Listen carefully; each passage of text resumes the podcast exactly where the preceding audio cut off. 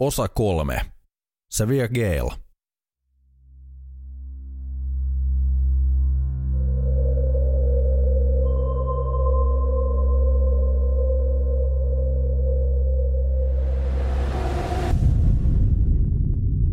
Illan pimeys saartaa yksinäisen majakan.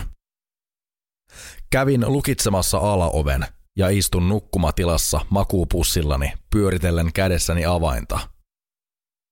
Se on malliltaan sellainen, joka voisi olla minkä tahansa uudemman talon lukkoon sopiva, joka lieneekin ainoita asioita, joita majakkaan on uusittu jossain kohtaa. Ajatellen unissa kävelyä tiedän, etten hämää alitajuntaani pelkästään lukitsemalla ovea. Sen avaaminen on helppoa. Kuumuuden vuoksi avainta väliesineenä käyttäen avaan kaminan luukun ja lisään pari puuta. Ratkaisu kulkee pääni läpi. Sidon avaimen roikkumaan kaminan ylle sopivalle etäisyydelle, jolloin se kuumenee niin, ettei siitä saa otetta. Herättyäni kamina on aina jäähtynyt, ja niin myös oletettavasti avain. Jos otan yöllä kuumasta avaimesta kiinni, herään taatusti. Pyörivä valo halkoo täyttä pimeyttä molempiin suuntiin, kuin yrittäen siivota pilviä yötaivaalta. Tähdet loistavat kirkkaina. Kiiltävä avain roikkuu pimeän huoneen keskellä, allaan peltilieriön sisällä riehuva tulimeri. Saan kyllä unesta kiinni, mutta yö yöltä hitaammin.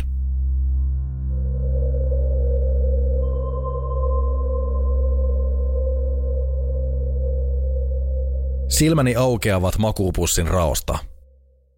Hyvä näin. Voisin olla myös ulkona sateessa. Ulkona sateessa ilman avainta, ovi lukittuna. Kello on 7 aamulla ja avain roikkuu paikallaan kaminan yllä. Aitovirna.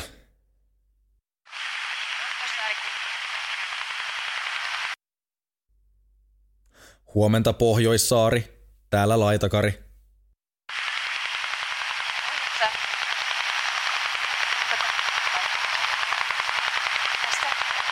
Tämä tikan naputukselta kuulostava radiohäiriö alkaa todella käydä jo sieluun. En tiedä mistä päin maailmaa se tulee, mutta saman ongelman kanssa on tapeltu joka puolella maapalloa aiemminkin. Todennäköisesti sillä on jotain tekemistä Yhdysvaltain ja Neuvostoliiton välisen kylmän sodan kanssa, taas kerran. Yhtä kaikki, muutenkin huonon radiokelin kanssa häiriö peittää alleen jo kaiken. Yhteyttä ei ole. Ei toistaiseksi. Ei lähelle, ei kauas, ei mihinkään. Ja ilman ihmiskontaktia hulluus hiipii takuulla luokseni, kuin aave, joka uskaltautuu lähemmäs tuolta metsästä ja saa minut kiinni. Pakoonhan en pääse, olen tässä paikallani koko majakan painosta.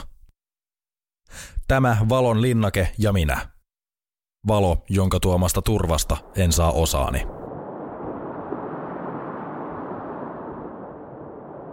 Tuulimittarin viisari näyttää 14 metriä sekunnissa. Rannikolla vallitsee kova tuuli.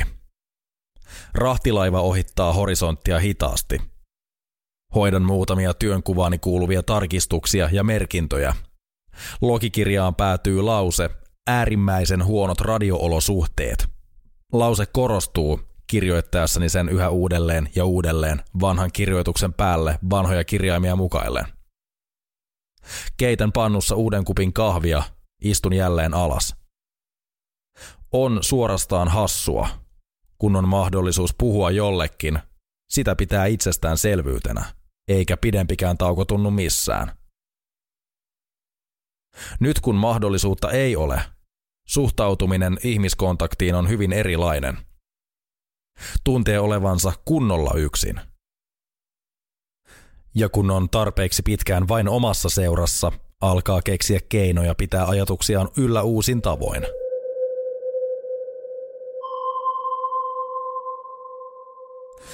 Illan lähestyessä olen jäänyt lukemaan edellisiä merkintöjäni paksusta logikirjasta, jonka yhdelle sivulle mahtuu parhaimmillaan 2 viikkoa.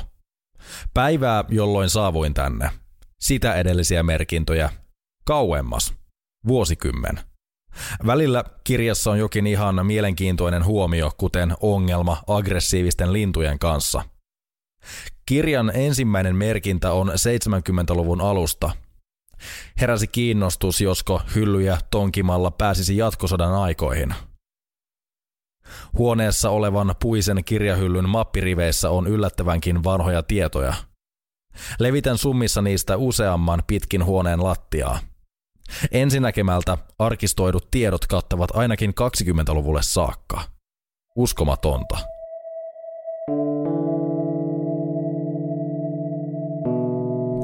Olen tutkinut vanhoja lokitietoja useamman tunnin. Ainoana taukona lamppujen sytyttäminen sekä yläkerrassa että kirjoituspöydän pidikkeessä. En ole syönyt mitään ja luulen, että se siirtyy jälleen, mutta ei kauas. Nimittäin löysin arkistojen kätköistä sen, mitä etsin.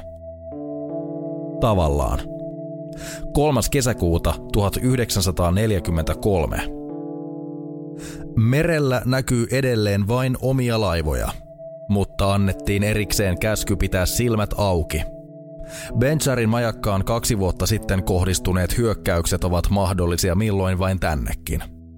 Jokainen, joka pyrkii ilman tunnussanaa majakan alueelle, on määrä ampua. Yhtäkään riskiä ei oteta. Ajat ovat selkeästi olleet omanlaisensa. Nuo mainitut sodan aikana majakalle pääsemiseksi edellytetyt tunnussanat ovat kirjoitettu tasaisin välein merkintöihin. Näitä kaksiosaisia yhdyssanan muodostavia tunnuksia ovat olleet muun muassa ankkuritatuointi, varjoleikki, rakkikoira ja laagerolut. Merkinnät jatkuvat kaavamaiseen tapaan, kylmäjärkisinä ja tarkkoina, kunnes koittaa 20. kesäkuuta, tai sen edelleen oletan seuraavan 19. Sillä 19. päivän jälkeen seuraa koko sivun piirros kasvottomasta naisesta, juuri kuten Eskil kuvaili. Lyijykynällä vedetty hahmotelma. Ei varsinaisen pelottava edes. Enemmänkin kaunis. Tai kauniit kasvot on helppo kuvitella kuvan keskellä. Piirroksen jälkeen on pari tyhjää sivua, jonka jälkeen uusi käsiala jatkaa tyylillä kuin majakka ja kirja olisivat uusia, eikä mitään olisi tapahtunut. Selaamalla kirjaa eteenpäin tarkemmin näkee, että käsiala vaihtuu jälleen nopeasti. Noin 1,5 kuukauden kuluttua. Sitä seuraava on jatkanut 2 viikon kuluttua ja merkinnyt hajanaisesti vain 3 viikon ajan. Otan jälleen hyllystä muita kirjoja. Pisin yhtenäinen käsiala koko historiassa sodan ajoista tähän päivään on kestänyt noin 5 kuukautta. Palaan sivuissa taaksepäin ja tuijotan piirrosta kuin hullu. Tuon kirjaa lähemmäs kamiinan liekkejä. Mitään salakirjoitusta ei paljastu. Vaikuttaa siltä, että piirros oli viimeinen merkintä aikana, jolle Eskilin tarina sijoittuu. Nyt karmiin selässä asti. Kertomilleen majakan tapahtumille on näyttöä. Lisäksi edeltäjäni eivät ole kukaan olleet täällä kovin pitkään. Aitovirna! Aitovirna! Kuuleeko sä?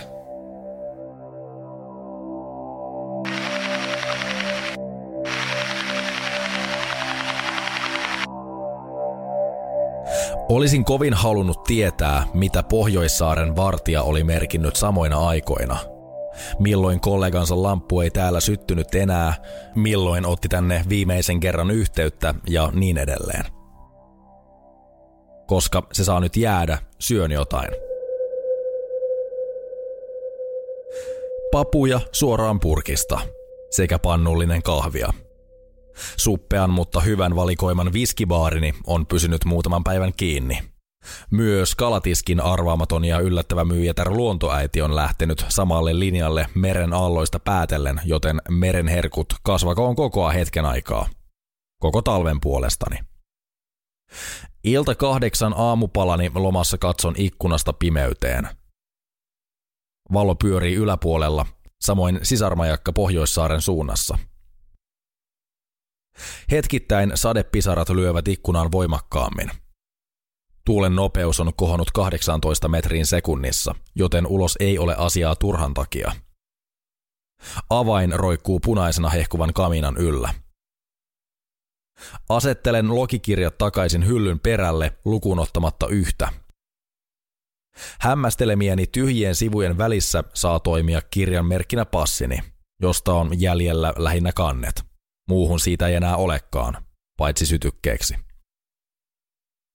Huomaan jotain. Avaan sivut uudelleen ja taitan nidoksen melkein sijoiltaan. 19. päivän jälkeen ennen tyhjiä sivuja näkyy ainakin parin revityn sivun juuret. Ravistelen kirjaa ylösalaisin irtonaisten varalta sekä silmäilen revityn kohdan juuria lisää. Ne eivät ole vahingossa irronneet, vaan nipistetty hiljalleen irti lähes suoraa linjaa. Sammutan valon ja kaadun makuupussilleni. Mitä pois revityillä ja todennäköisesti tuhotuilla sivuilla oli? Pahoin luulen, ettei asia selviä koskaan. Jotain on kerrottu, mutta sittenkin haluttu jättää kertomatta, joko kirjoittajan tai jonkun muun toimesta. Tämän päivän jälkeen pääni ollessa väsynyt ja puutunut, asia kuulostaa jopa merkityksettömältä.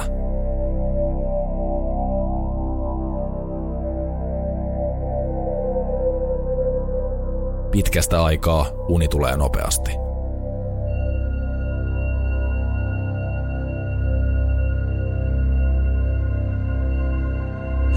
Unessa saan tällä kertaa seurata häitä hienon juhlapöydän äärestä. Näin hyviä herkkuja ei olekaan näkynyt aikoihin. Jotain eksoottista keittoa, tuoretta leipää, lohta, salaatteja, viiniä, joillain olutta laseissa. Puhe soljuu ja Bestman suoristaa lavalla rusettia, ilmeisesti aloittaen kohta puheensa. Edessäni ennen lavaa on toinen pöytä ja selin minuun istuu vaaleahiuksinen nuori nainen sekä vierellään joku omituinen setä. Tiedäthän, sellainen, joka löytyy joka suvusta. Puhuu liikaa ja kertoo härskeä vitsejä, eikä osaa kunnioittaa kenenkään, varsinkaan vastakkaisen sukupuolen henkistä tai fyysistä koskemattomuutta. Samalla kun nainen yrittää eleillään viestiä lähentelijää poispäin, näen heidän välistään lavan sivussa istuvan morsiamen, jonka kasvot katoavat hiljalleen. Aivan kuin aiemmassakin unessa. Lopulta niitä ei enää ole lainkaan. Myös kuin aiemmassa unessa. Päänsä suuntaa tulkiten morsian katsoo suoraan kohti edessäni olevaa hiljaista ahdistelutilannetta. Näin ollen hän on ainut, joka ei kiinnitä huomiota lavalle Bestmanin puhuessa. Siltikään en ole varma, katsoako kadonneet kasvonsa edessäni olevaa kyseenalaista tilannetta vai jopa minua. Kun lasken katseeni takaisin pöydälle, hopealusikka kädessäni on tarkemmin katsottuna avain.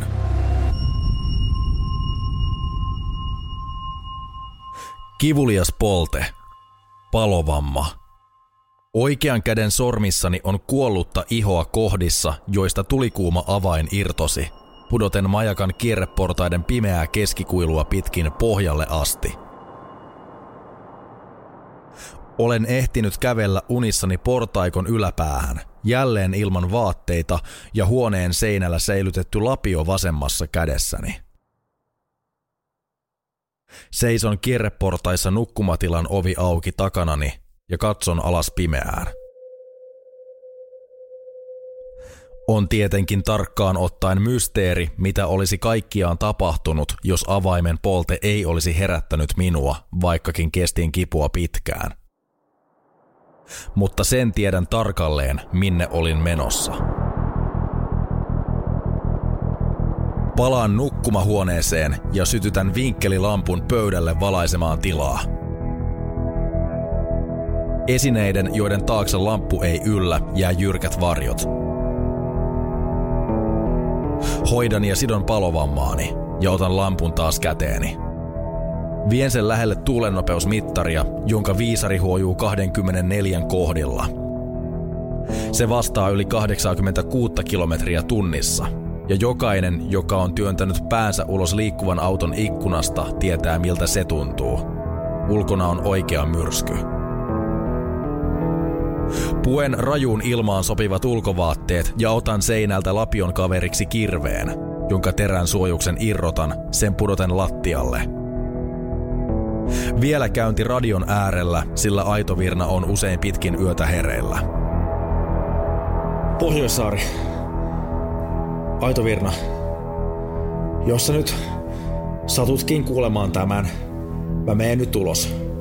Eikä mua saa hetkeen kiinni. Ei hetkeen. Mun mittarin mukaan täällä tulee yli 20 metriä sekunnissa. Mutta on tarkistettava välittömästi eräs asia. Laitakari koittaa. Lamppu, kirves ja lapio mukanani lähden portaita alaspäin kohti majakan pohjaa. Ikkuna ikkunalta porrastettu kierre pimeässä johdattaa alaspäin lampun valossa. Saavutettuani portaiden alapään etsin avaimen, joka kiiltää sopivasti melkein keskellä betonista lattiaa. Avain on edelleen lämmin.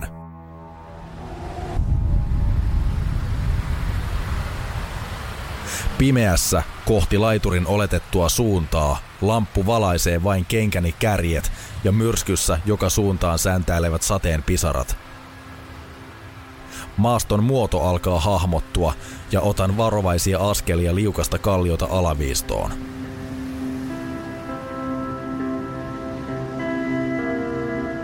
Laiturin alku löytyy ja kävelen sille kohdalle, josta olen 2 kertaan herännyt. Mittailen sitä. Vesi alkaa vasta pari metriä kohdan jälkeen. Hyppään laiturilta maahan ja katson tarkan kohdan alle. Puoli metriä lautojen alla on soran ja hiekan sekoitusta, kuten lähistöllä muutenkin. Yritän lapiolla siihen, mutta asento on alkujaan liian hankala. Takaisin laiturin päälle. Jätän lapion nojaamaan vuoroaan odottaen. Tartun kirveeseen molemmin käsin ja nostan sen pääni ylle. Laiturin purku alkaa. Nyt nähdään, olenko hullu.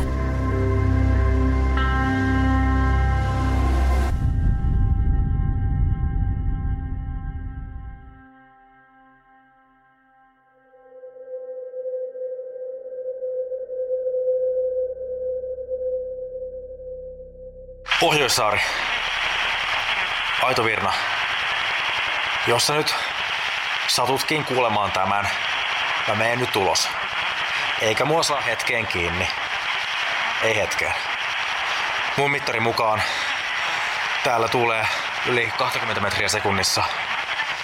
Mutta on tarkistettava välittömästi eräs asia. Laitakari kuittaa. Tuo äskeinen kantautui laitakarilta 1:03, eli noin 2 tuntia sitten. On ensimmäinen kerta, kun en näe toista majakan valoa. Myrskytuulen edelleen velloessa on sade kuitenkin hiljalleen lakannut, mutten siltikään näe sitä. Tarkistan, että valohuoneen polttimessa riittää petrolia ja puen ulkovaatteet ylleni. Koska en saa laitakaria radiollakaan kiinni, huoleni alkaa kasvaa.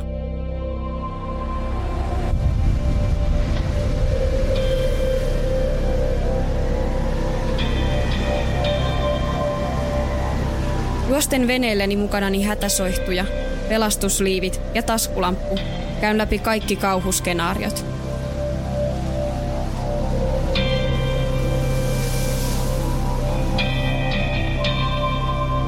Moottorin kahva pohjassa.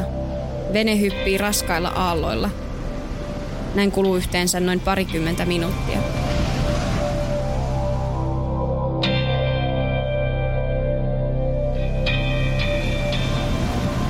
Saavun laitakaria ensimmäistä kertaa koskaan näin lähelle.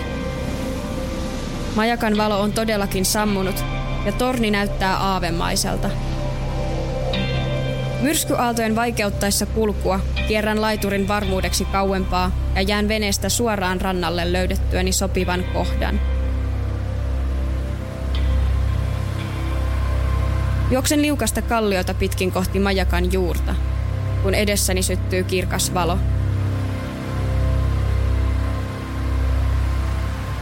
Suuntaan taskulamppuni sen lähdettä kohti, toinen käteni silmieni suojana.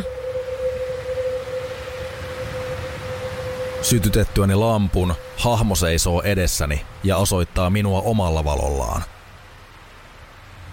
Erotan anorakin hupun, repun selässään ja varsikengät. Seisomme hievahtamatta, kumpikin toistaan valolla osoittaen.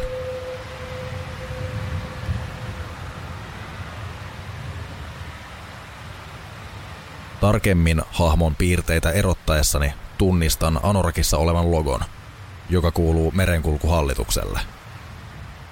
Aitovirna. Mitä sä teet täällä? Mitä täällä tapahtuu? Täällä on tapahtunut jotain, mikä vaatii mua ehkä selittämään. Se on vähän monimutkainen. Miksi valo ei pyöri? Mitä sä pelleilet? Kuuntele! Mene nyt ja sytytä se poltin. Tai mä teen sen itse. Älä tee. Lopeta. Mä näytän nyt jotain. Mä näytän sulle nyt jotain. Kollegani, jonka näin ensimmäistä kertaa, mutta jonka samalla hetkellä lakkasin tuntemasta, kulkee edelläni kohti raivoavaa merta vinkkelilamppu kädessään. 3:30 syksyn pahinta myrskyyötä, majakkansa sammuneena. Veden ylle vievä laituri on alkupuoleltaan hajotettu laudoiksi ja lastuiksi, joiden revenneet kohdat loistavat maalaamattomina lamppujen valossa. Pysähdymme, ja minulle järjestyy yhden miehen kunniakäytävä katsoa jotain, joka herättää jo näkemättä vastenmielisiä ajatuksia. Laiturin purkamisen lisäksi myös maata on kaivettu sivuun.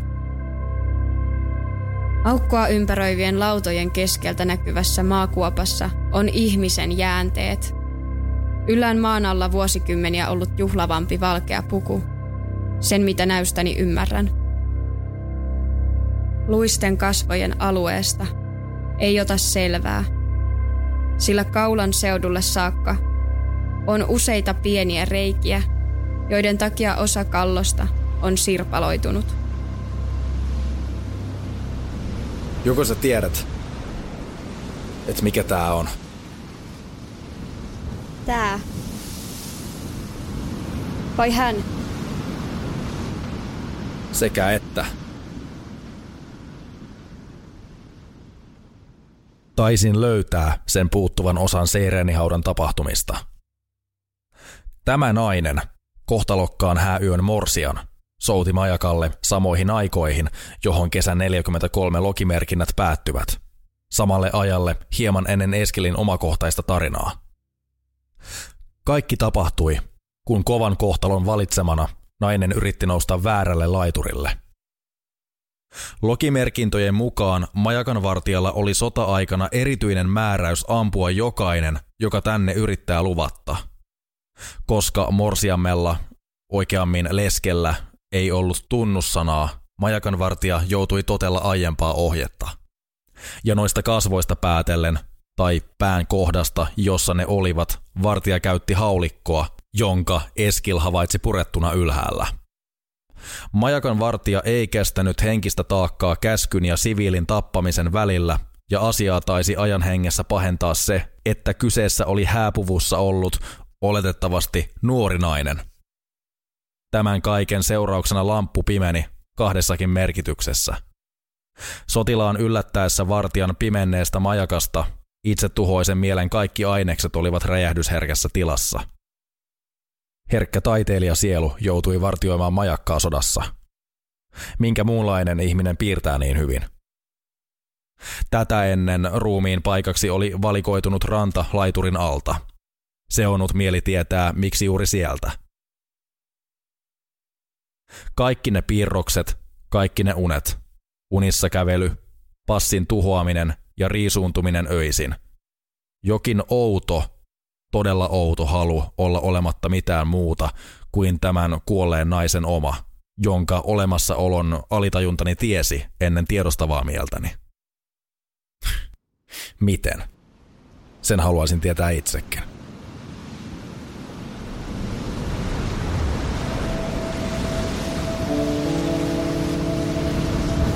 Hän kertoi minulle sekä päätelmänsä, että kaiken sen, mitä on täällä kokenut, ja päättömän määrän sekavia mietteitä.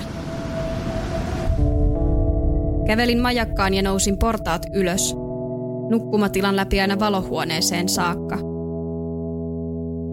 Lamppu on täysin sirpaleina ympäri pimeää huonetta, sekä sen sydän käyttökelvoton. Ikkunaa vasten nojaa majakan varustukseen kuuluva kirves.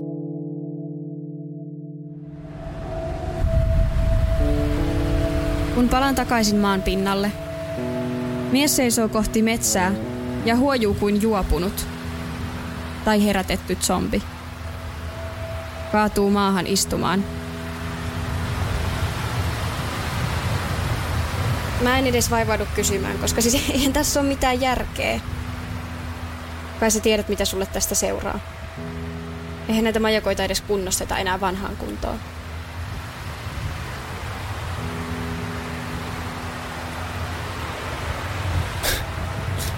Kerro mulle, rakas ihminen. Mitä sä olisit tehnyt mun asemassa?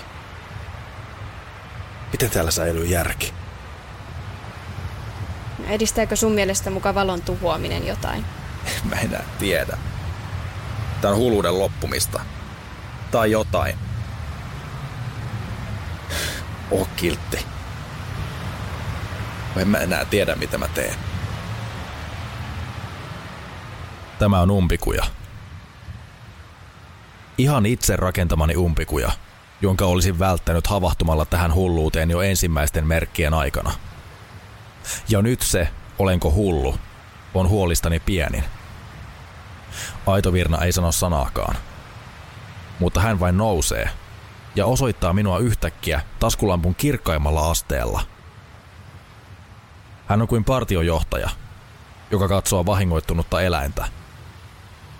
Yritän peittää silmiäni kirkkaudelta. On myöhäinen syksy, ja olen silti saanut valosta tarpeekseni. Ja juuri kun ajattelen näin, valoja kantautuu ilmaan, kaukana metsien yllä.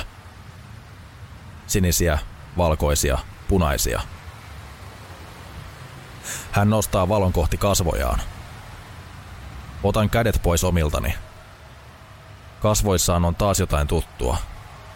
En erota niistä piirteitä, sillä valo on todella kirkas, ja pimeä näköni vasta palautuu näkemään yksityiskohtaisesti.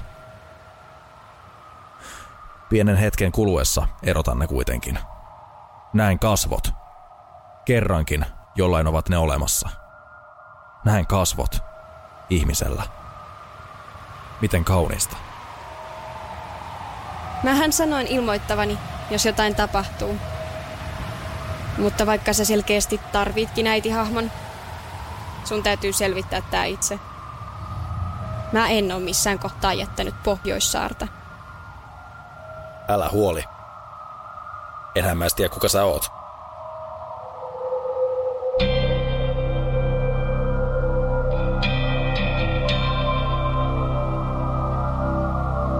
Tämä ihminen, jonka tunnen vain myrkkykasvin nimellä, hymyilee nopeasti, kuin se olisi siirtymä kahden eri ilmeen välissä.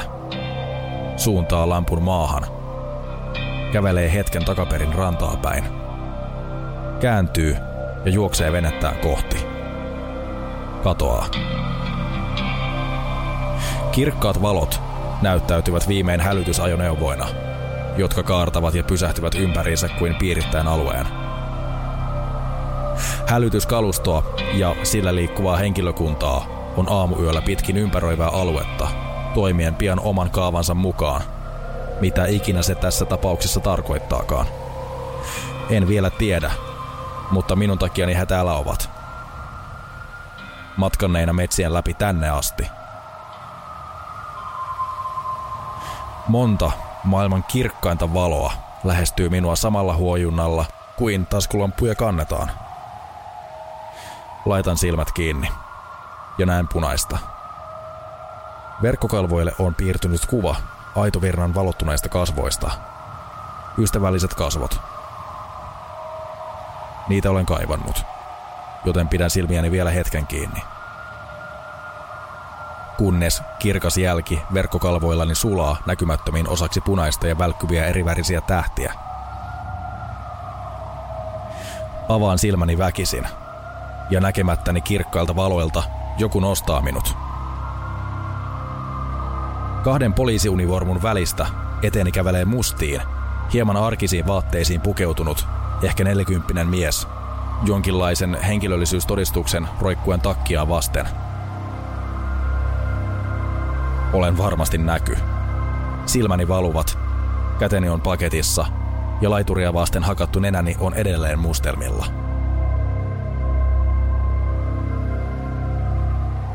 Mitä täällä on tapahtunut? Täältä on päästävä pois. Hän ei näytä edes yllättyneeltä, vaan silmäilee ympäriinsä kuin etsien jotain, josta minäkään en tietäisi. Toinen univormupoliiseista ottaa reppuni, toinen tutkii taskuni ja nostaa sieltä passini.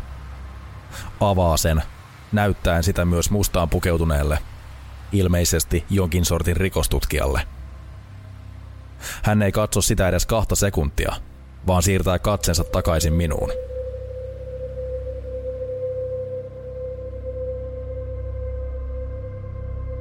Vartija, oletan. Tutkinnalla ja merenkulkuhallituksella on ollut aika pitkään erimielisyyksiä tästä paikasta. Saatana, mitä vääntöä. Kuinka niin? Katos, kun tämän näköisiä passeja täältä on löydetty aika monta. Löydetty? Niin. Tämä vaan on ensimmäinen kerta, kun sen omistaja ei ole hukkunut tai makaa laiturilla kuolleena joko kasvot tohjona tai paleltuneena alasti.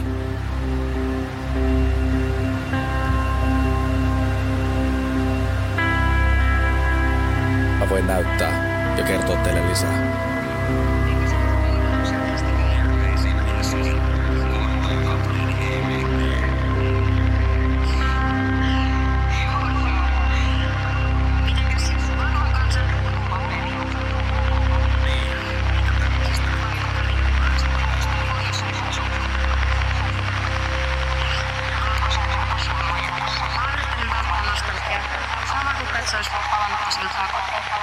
Totta kai. Mun identiteetti on täällä nojassa.